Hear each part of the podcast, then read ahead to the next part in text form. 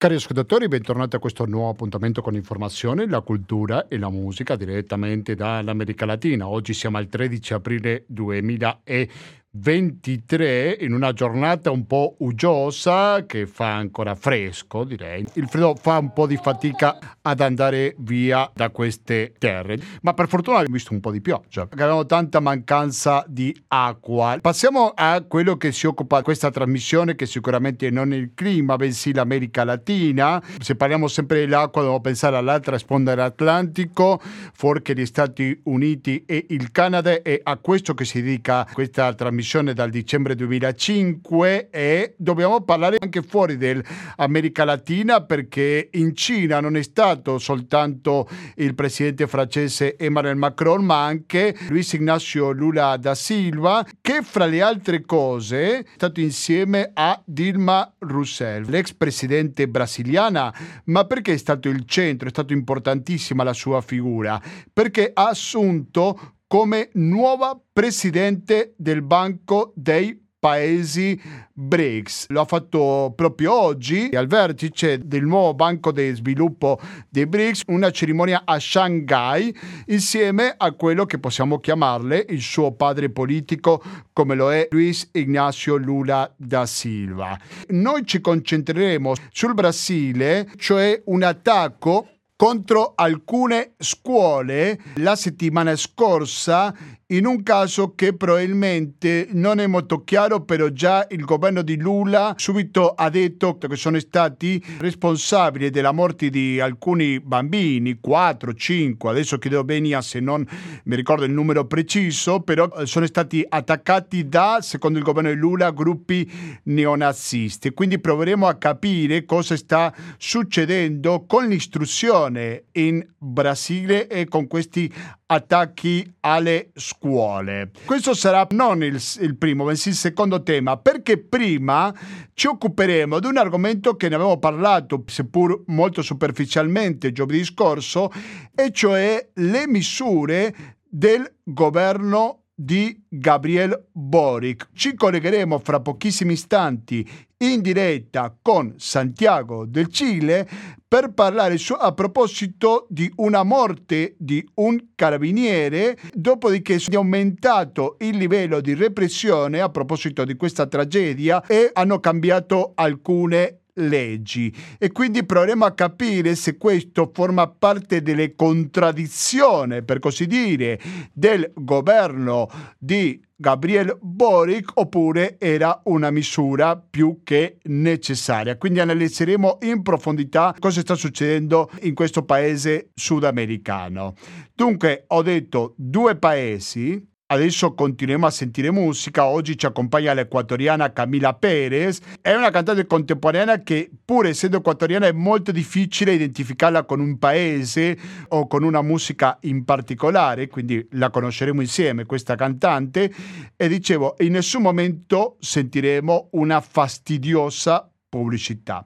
Se volete che andiamo avanti con questa politica di zero pubblicità, qualcosa vi chiediamo in cambio una pizza in meno, una birra in meno, magari se qualche euro in più lo potete donare a Radio Cooperativa, noi naturalmente che vi saremo grati perché state facendo un piacere non soltanto a noi ma anche a voi che continuerete a avere questo spazio di assoluta libertà.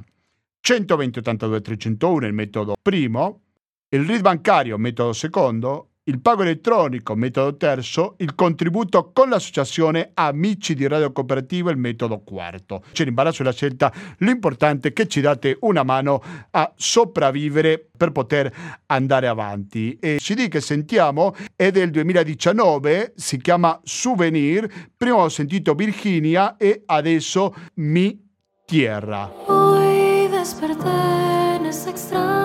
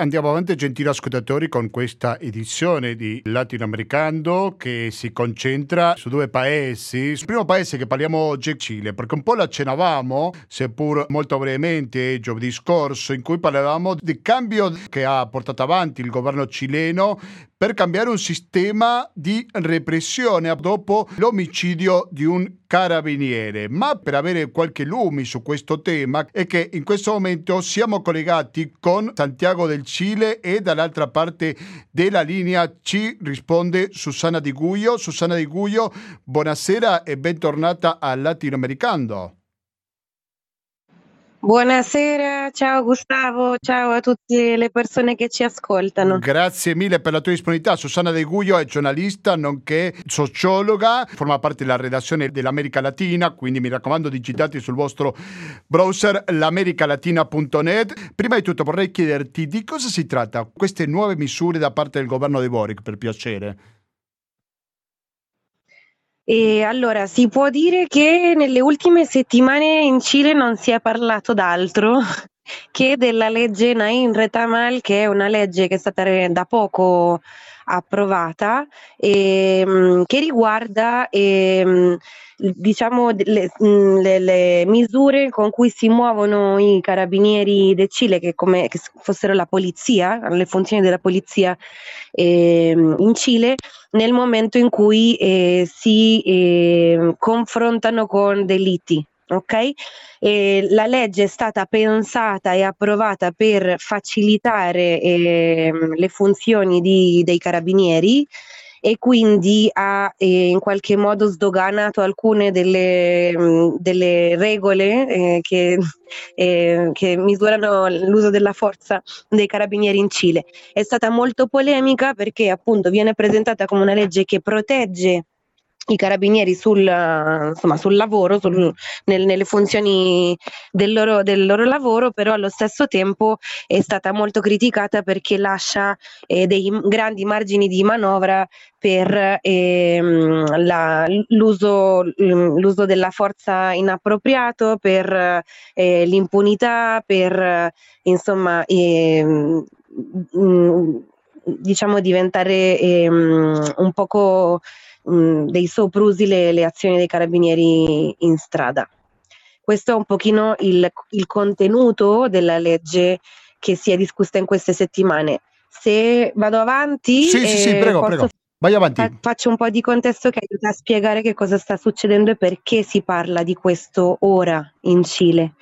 E c'è da dire che ehm, insomma, nel, nel, nel, nell'ottica di questo nuovo governo, che tanto nuovo ormai non è perché è un anno che è in carica, eh, la destra sta facendo un lavoro di pressione costante sul Parlamento per imporre un'agenda politica di destra e quindi tutto quello che ha a che fare con la tematica della sicurezza è importante per l'opposizione e per la destra e sono riusciti a farlo diventare tema di urgente dibattito parlamentare in diversi, in diversi momenti. In questo ultimo caso, diciamo, ad accendere la miccia sono stati eh, in realtà tre omicidi a carabinieri che sono avvenuti nell'ultimo mese, il primo è stato il 14 di marzo, in seguito a una dichiarazione dichiarazione tra l'altro da parte del generale dei carabinieri Riccardo Yagnez che era tra l'altro già generale in carico durante la rivolta sociale nel 2019 e che questo governo in carica non ha deciso di, modi, di, di cambiare, no? era nelle, nelle sue, eh, nei suoi poteri farlo, cambiare la eh, il capo del, dell'istituzione dei carabinieri non l'ha fatto, quindi abbiamo lo stesso dirigente che c'era nel momento dei massacri delle prime settimane della, della rivolta sociale di ottobre 2019.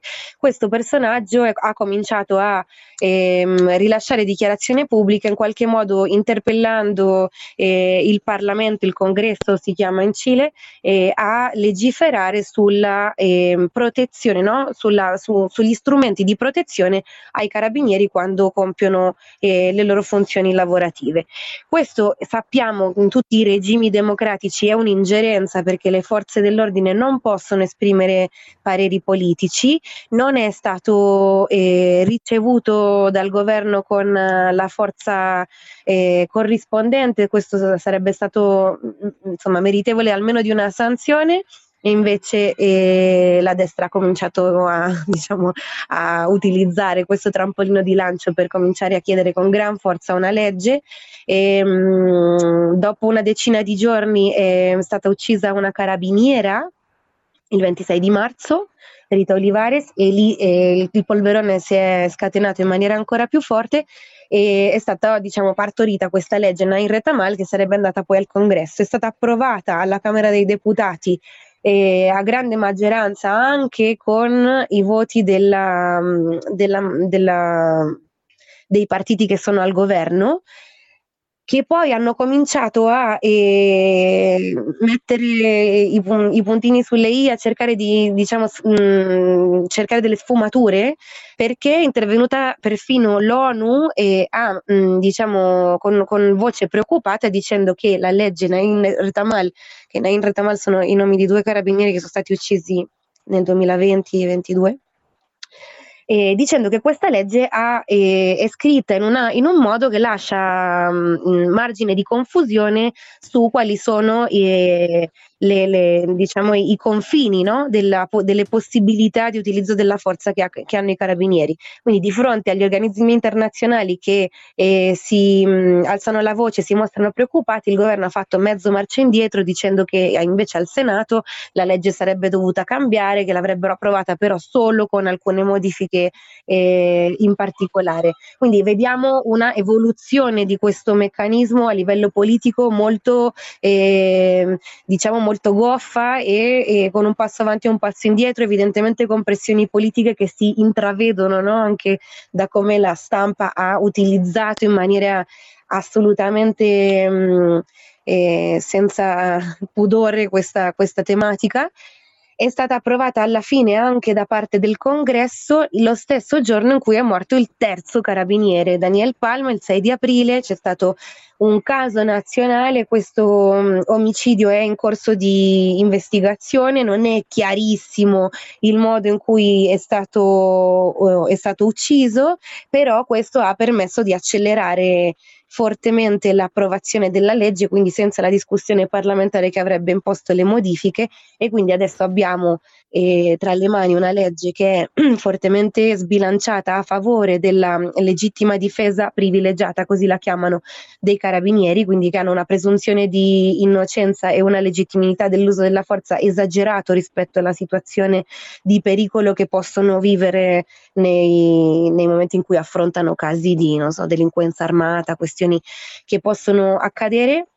E, ehm, c'è stata solo una clausola che è stata eh, inserita all'ultimo momento che che dice che l'uso de, della legittima difesa in, nei termini privilegiati di carabinieri può essere utilizzato solo quando è in pericolo la vita, ma poi questo deve essere dimostrato. Di fatto viene descritta come una legge gatillo facile, gatillo facile significa letteralmente grilletto facile e che quindi abilita i carabinieri a utilizzare le armi eh, che hanno in dotazione in maniera molto più sconsiderata e tranquilla eh, perché la legge li, in qualche modo li, li sostiene nella presunzione di innocenza conoscenza oltre i limiti di, di quello che sarebbe consentito da una, un quadro dei diritti umani normale. Quindi possiamo dire, Susana De Guio, che si trova, lo ricordo, a Santiago del Cile, un po' facendo un gioco di parole, che ogni vittima dei carabinieri è colpevole finché si dimostri il contrario?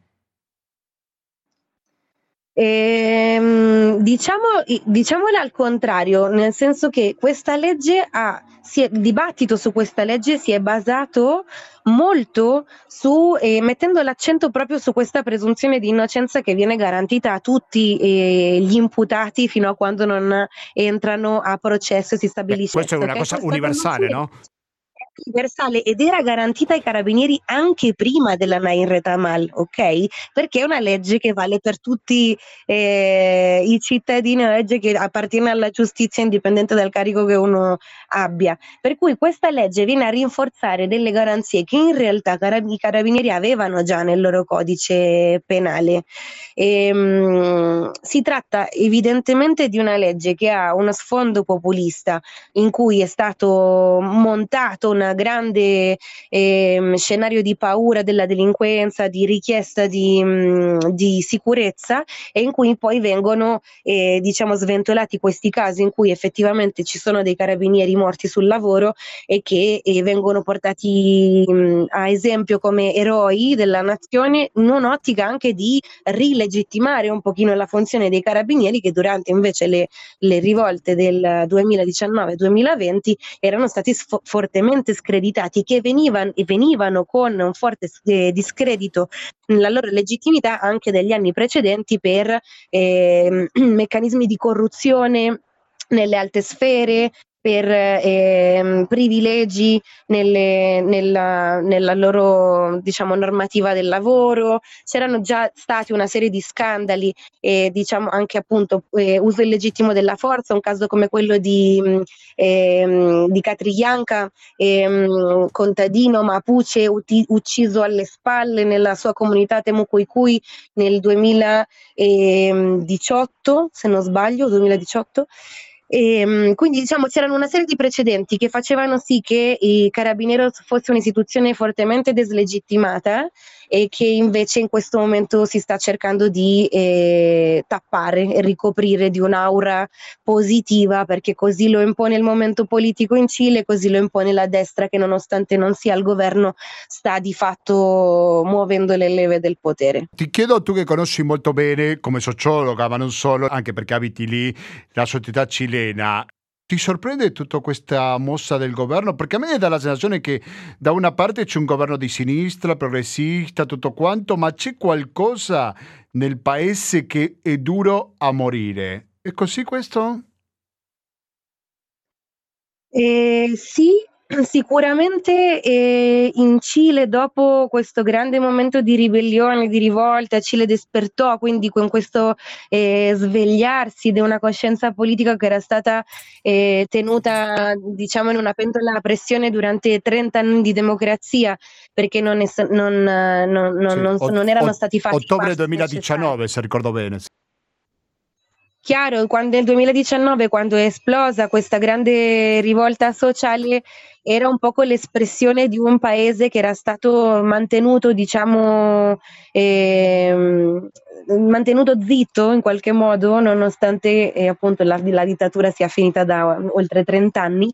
E, ehm, che cosa è successo? Che il processo che ha vissuto il Cile in questi due o tre anni dopo la rivolta ha portato a un processo costituente che è finito in un rifiuto della nuova Costituzione che era stata preparata per il Paese e questo è accaduto il 4 settembre scorso, quindi diciamo che la, la parte progressista che, mm, che, abita il Cile sta vivendo una fase di lutto, nonostante eh, appunto questo governo che non è rappresentativo necessariamente di quella che è stata eh, una, un'esplosione sociale che mh, mm, aveva delle parole d'ordine eh, sull'uguaglianza, sulla giustizia sociale, sulla memoria, eh, contro il neoliberalismo. Questo governo non rappresenta esattamente quelle parole d'ordine. Quando la, eh, Boric era in campagna elettorale, una delle cose che diceva era l'istituzione di Carabineros va riformata e quello che vediamo poi nella pratica è che invece viene sostenuta in diversi momenti, non solo in questo, eh, perché viene mh, con una politica chiara di sostegno all'istituzione di Carabineros il, il governo di Boric fin dai suoi inizi, quindi da un anno fa, e adesso arriva appunto a eh, promuovere delle leggi che vanno direttamente a favorire l'impunità e che sono lesive dei diritti umani ancora una volta, no? quindi è un governo che si riempie la bocca di, appunto, di rispetto ai diritti umani, non è stata fatta giustizia, non sono stati cambiati i, i, le, le, cariche importanti e si fa invece un sostegno eh, senza se, senza ma a un'istituzione che è fortemente repressiva, ingiusta e corrotta. Sì. E questo è, insomma, non lo dico io, insomma, ci sono una quantità di dati che lo dimostrano. Sì, sono passati tre anni e mezzo dall'inizio di queste proteste che hanno fatto il giro nel mondo, hanno avuto molta diffusione, ma sembra che è passata un'eternità. Ricordiamo che dopo è stata bocciata la Costituzione, dico per dire una data importante. Cosa è rimasto di quel movimento oggi nell'aprile 2023, Susanna De Guio?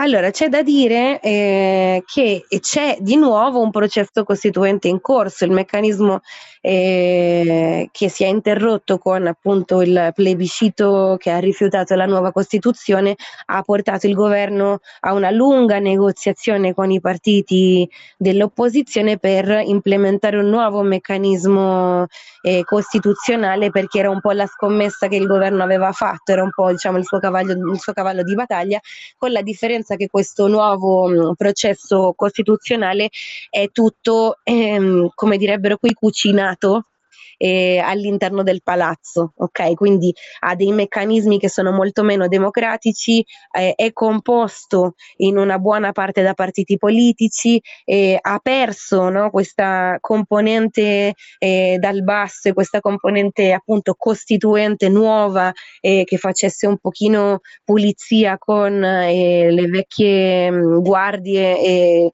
la politica diciamo che ha ancora un pochino l'odore della dittatura incollato addosso questo è diciamo, l'elemento che si è perso. Quindi c'è un processo costituente in corso di cui però nessuno si occupa, c'è molto disinteresse, eh, i sondaggi dicono che, eh, che la gente non, non, con, non, non, ha fiducia che questa nuova Costituzione possa modificare più di tanto le regole del gioco in diversi aspetti. Quindi diciamo che ehm, nonostante no, e probabilmente il Cile avrà una nuova Costituzione, si è perso un pochino lo spirito di quello che era eh, lo, scorso, lo scorso processo.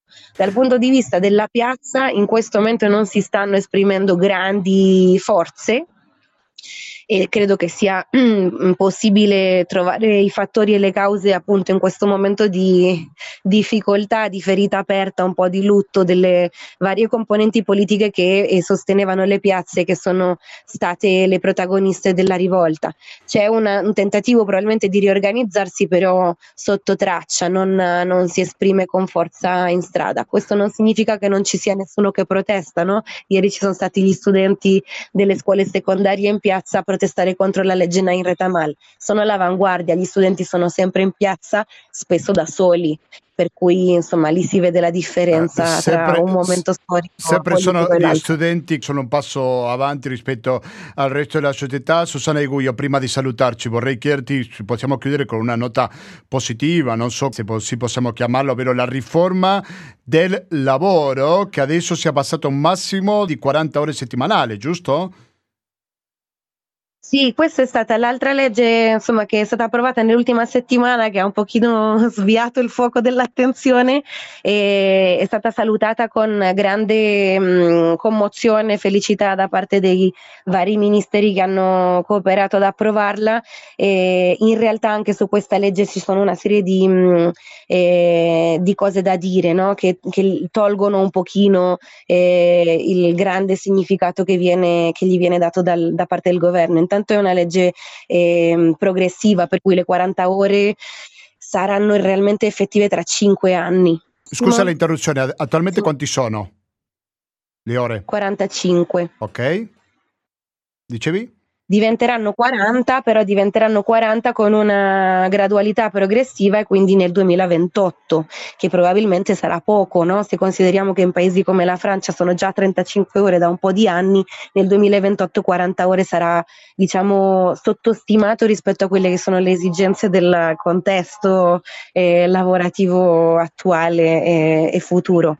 E nonostante appunto questo aspetto che comunque va considerato che non è, non è poco, E, um, ci sono degli altri, degli altri aspetti di questa normativa delle 40 ore che spingono fortemente nella direzione della flessibilità lavorale, quindi insieme alle 40 ore entra il precariato, questa è una cosa che non si dice, però è molto evidente se si leggono i vari pezzetti, articoli di questa, di questa normativa, quindi anche qui la negoziazione che ehm, i partiti di governo devono continuamente una volta che le leggi entrano al congresso perché la maggioranza nel congresso ce l'ha la destra, portano di solito a, un, a una negoziazione, negoziazioni molto a ribasso le leggi che escono, soprattutto se sono contenti sia a destra che a sinistra e mm, insomma sanno un po' di bruciato e quindi bisogna leggere insomma, le, le, note a margine e lì vengono fuori delle cose che per esempio i sindacati del lavoro più combattivi stanno già segnalando con forza. La sì. legge delle 40 ore è problematica,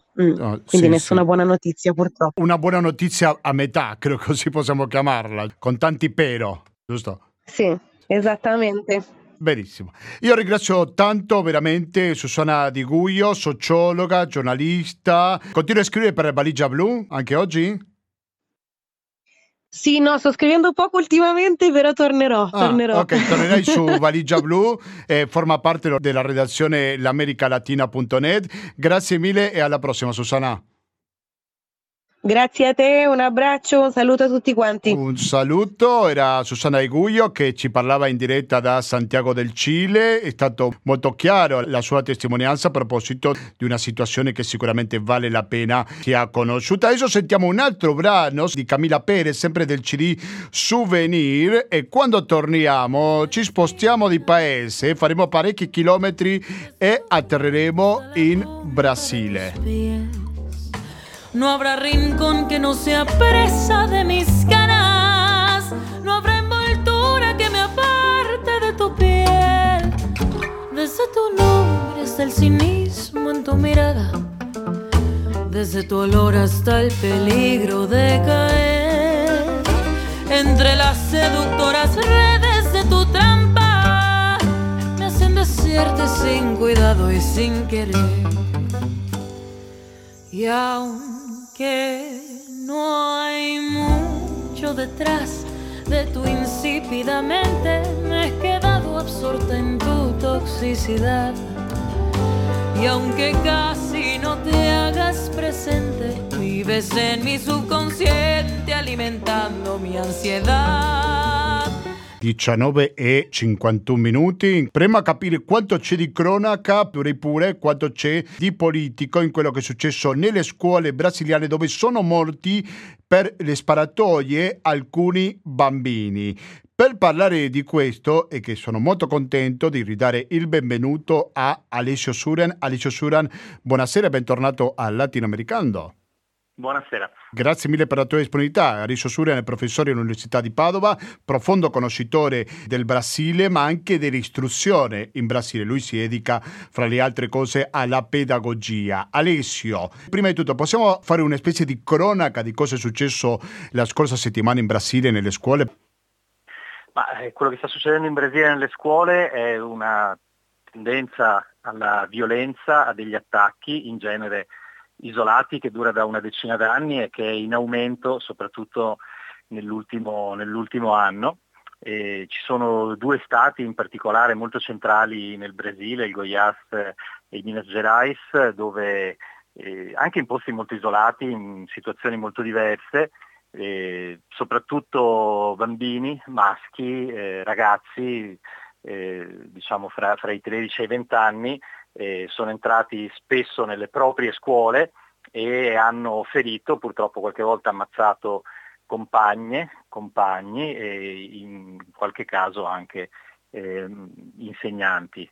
E il caso più recente è questo di una cittadina molto piccola, in realtà di 4.000 abitanti del Goiás, in cui si era parlato di eh, due eh, alunni, in realtà so, so, sono tre, l'unica che ha rilasciato delle dichiarazioni, su cui sono state rilasciate dichiarazioni il padre è un'alunna e spesso diciamo, un po' l'analisi sociologica di quello che succede è che ci sono un po' due tipologie di eh, persone, di alunni che prendono le armi contro i compagni, una è quella di persone inizialmente magari bullizzate, in qualche modo emarginate, che poi attraverso gruppi eh, social prendono questa strada, imparano un po' uno dall'altro e si, si scagliano contro gli altri, qualche volta con armi da fuoco, qualche volta come in quest'ultimo caso con, con un coltello. E in altri casi invece sono veri e propri esempi di, di misoginia e anche di eh, così, eh, rancore contro una società in qualche modo considerata eh, deviata e, e questo in un certo senso spaventa, impensierisce ancora di più. Alessio Surian, il governo brasiliano poco dopo questi attacchi ha detto che c'era un collegamento fra gli attacchi e fascismo. Quanto c'è di reale? Ma allora, il governo è intervenuto pochi giorni fa stabilendo non tanto come Ministero dell'Educazione ma come Ministero di Grazia e Giustizia, lo chiameremo in Italia, una linea diretta per cercare di avere informazioni dal basso dai cittadini rispetto a tutto quello che si può muovere in questa direzione. Quindi dove è possibile anonimamente indicare e denunciare eh, preoccupazioni, sospetti di quello che possa accadere di violento eh, a scuola. Eh, di sicuro gli ultimi cinque anni in particolare in Brasile e penso che a questo si riferisca diciamo, questo attacco da chi è al governo oggi, diciamo, soprattutto di sinistra, rispetto a chi ha finito di governare a dicembre dello scorso anno, cioè Bolsonaro e compagnia, eh, il, il, governo accusa que, quei cinque anni, in particolare eh, Bolsonaro che è stato al governo, di aver avuto atteggiamenti che esplicitamente, non solo atteggiamenti ma anche atti, hanno sdoganato la, la violenza, eh, un, un, linguaggio d'odio rispetto a chi viene considerato diverso o deviante, eh, l'uso delle armi anche molto esplicito e eh, anche dopo le elezioni sono state organizzate manifestazioni, sono state organizzate azioni in cui eh, le armi, il ricorso alla violenza viene, viene gridato, viene cantato e ovviamente questo sta spingendo una parte eh, della popolazione a ritenerlo legittimo quando non addirittura un, un dovere, diciamo. Sì, diciamo che è stato un cambiamento nel modo di pensare, nella cultura della violenza, se vogliamo, giusto?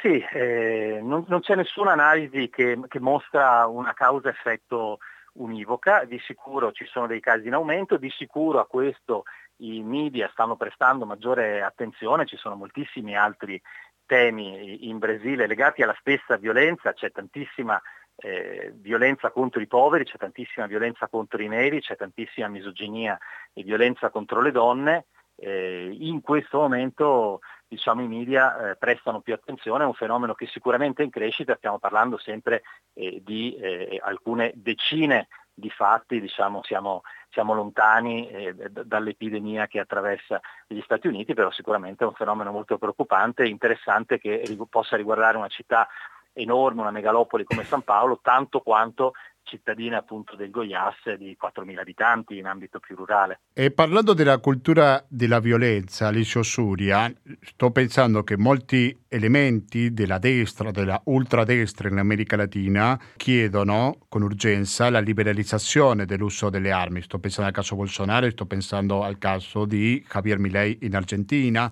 Com'è la situazione delle armi e soprattutto come questi ragazzi hanno avuto accesso alle armi? Eh, se eh, qualcosa di paragonabile con quello che succede negli Stati Uniti, no? Eh, sì, diciamo, so, sono condizioni magari dal punto di vista legale di vendita diverse, sicuramente eh, diciamo, no, non è così difficile procurarsi delle armi, non è eh, diciamo, strano eh, possederle, poi in, in, particolare in ambiti in cui si ritiene di, di, di vivere in maniera più, più, isolata, in cui sia necessario difendersi. Diciamo che il tema eh, preoccupante è quando si, si, chiede che anche le scuole vengano protette in questo modo, cioè che invece di eh, prevenire e costruire de, dei processi un po' di, di, disarmo e di attenzione collettiva, eh, si pensi che la soluzione possa essere mettere muri, mettere controlli e, e protezioni armate alle scuole, dimenticandosi che la minaccia non viene mai eh, da fuori, ma in genere sono proprio gli alunni stessi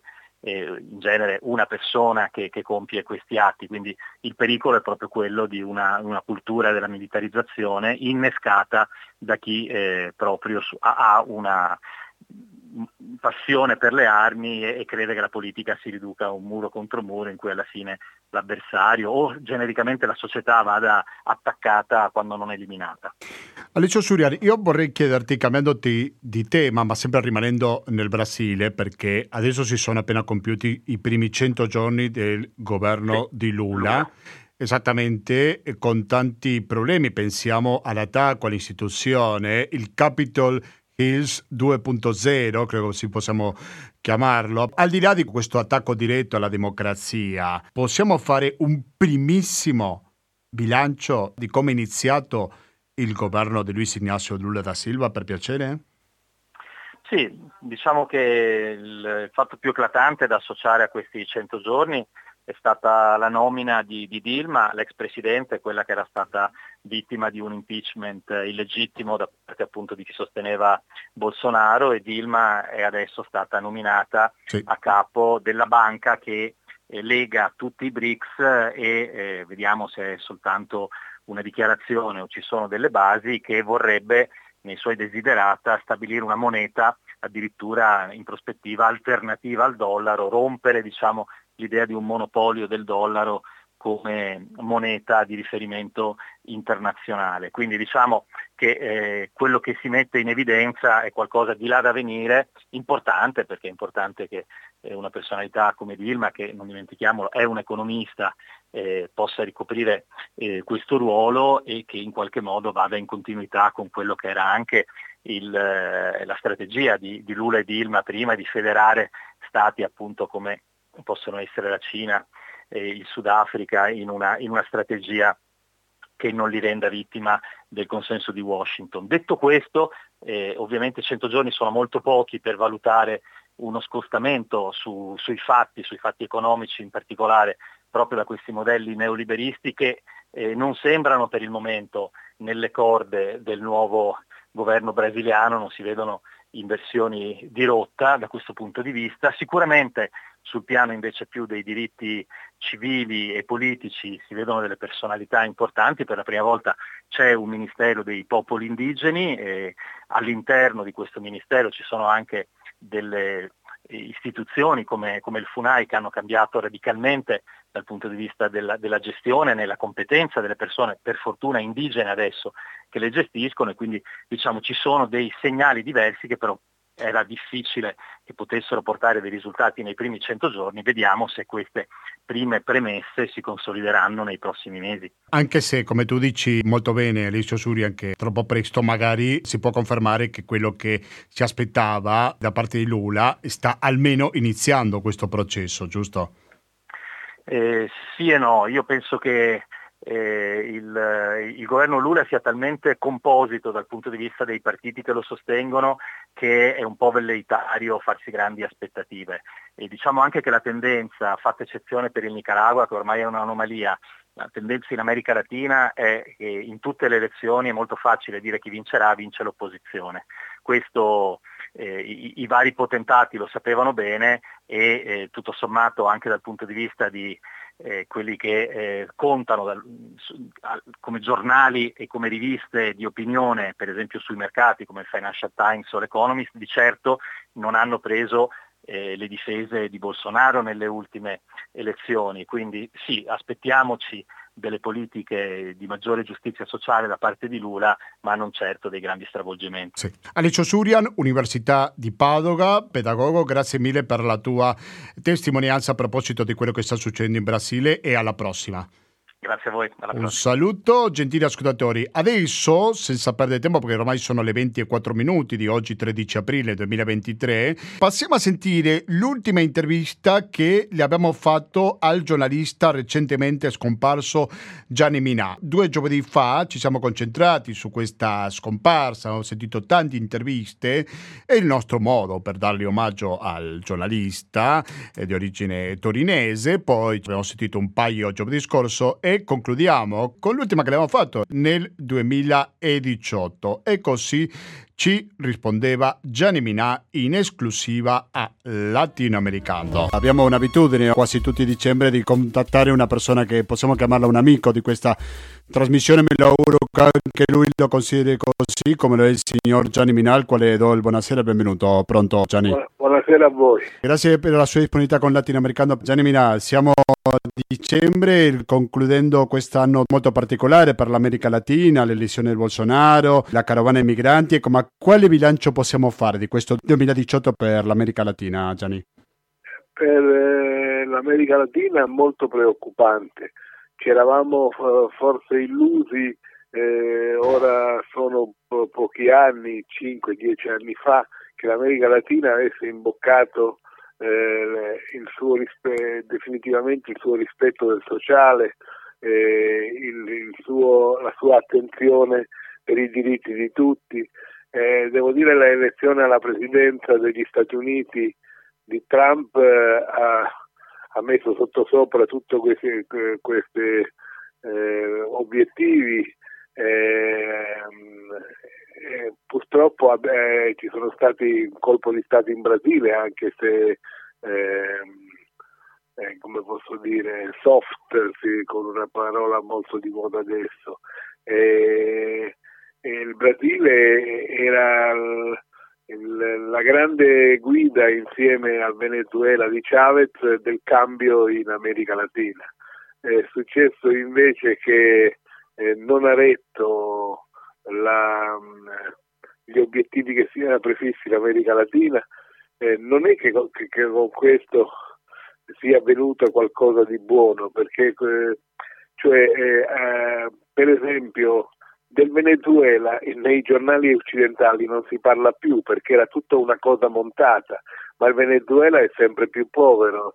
Eh, eh dopo aver sognato con Chavez di, stabil- di cambiare pelle all'America Latina eh, questo cambio è avvenuto in modo scorretto eh, in Venezuela perché eh, Maduro, per quanto possa essere, si sia dimostrato poco capace, eh, Maduro è stato eletto alle elezioni in Venezuela.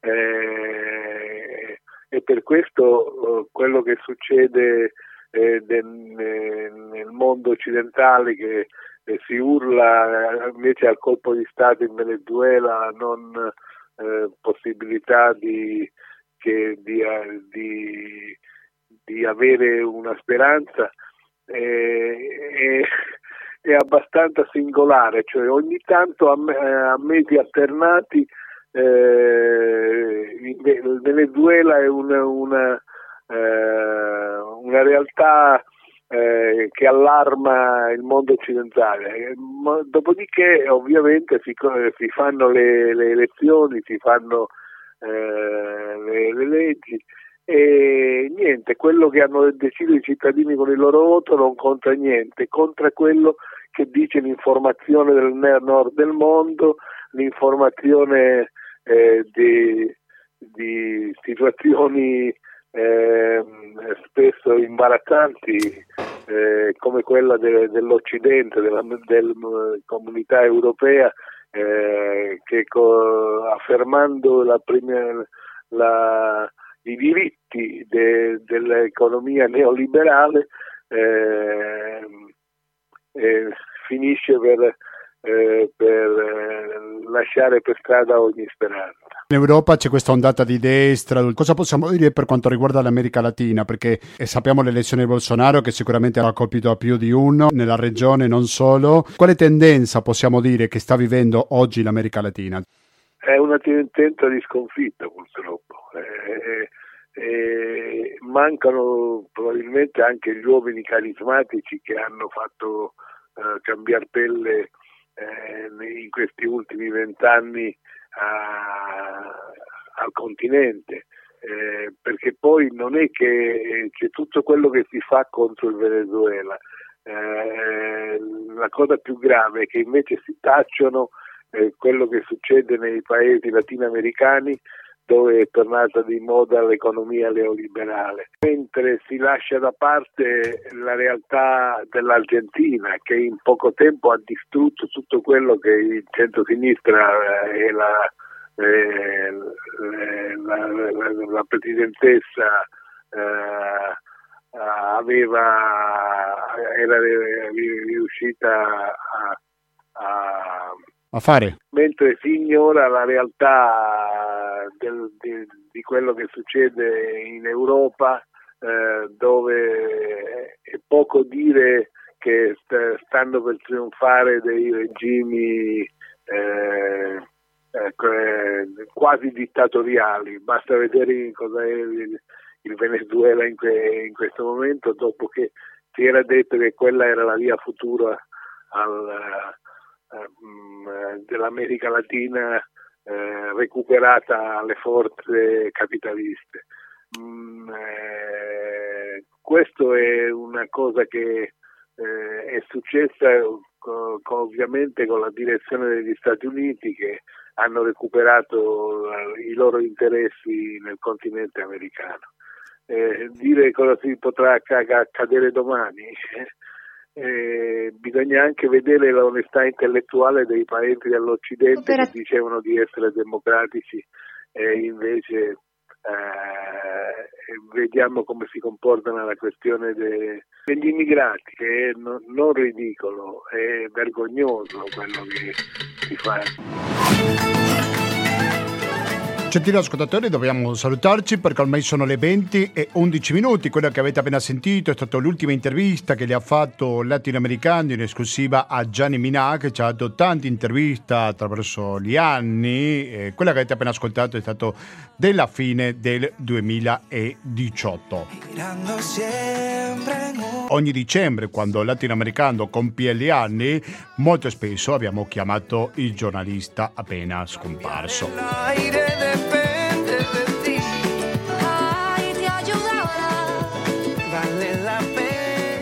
Adesso concludiamo con questa trasmissione, però voi non so cosa farete. Di sicuro che lo farete in compagnia di Radio Cooperativa, perché fra poco sentiremo buona musica che vi terrà compagnia fino alle ore 21.30 quando inizierà Internotte. Quindi continuate all'ascolto di Radio Cooperativa sul 92.7 per il Veneto in genere o il www.radiocooperativa.org per ascoltarci in streaming con un'ottima qualità audio. Meglio perdersi che nunca imbarcare. Sapete che noi portiamo il conto delle trasmissioni che facciamo. Oggi siamo arrivati alla puntata 870, eh? Non sono pochi, penso io.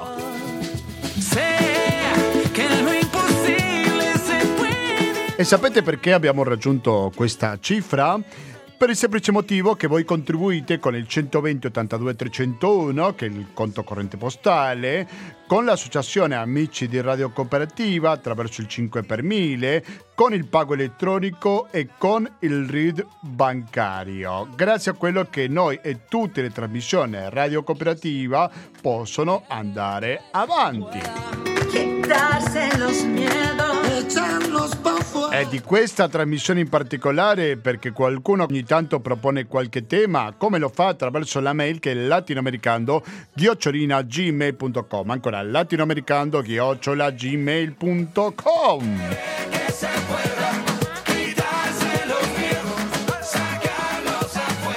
Vi ricordo che andiamo avanti ogni giovedì in diretta dalle ore 19.10 e ogni lunedì in replica dalle ore 16.25. In quest'ultimo caso fra poco sentirete Gabriele con la sua trasmissione sull'economia, quindi anche in questo caso continuate all'ascolto di Radio Cooperativa.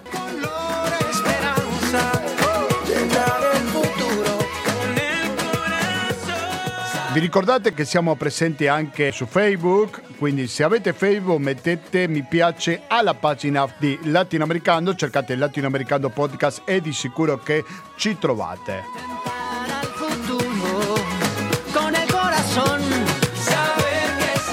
Quindi da Gustavo Claro non mi resta più che salutarvi e noi ci risentiamo quando lunedì prossimo con la rassegna stampa di Radio Cooperativa. Grazie e alla prossima! con el corazón.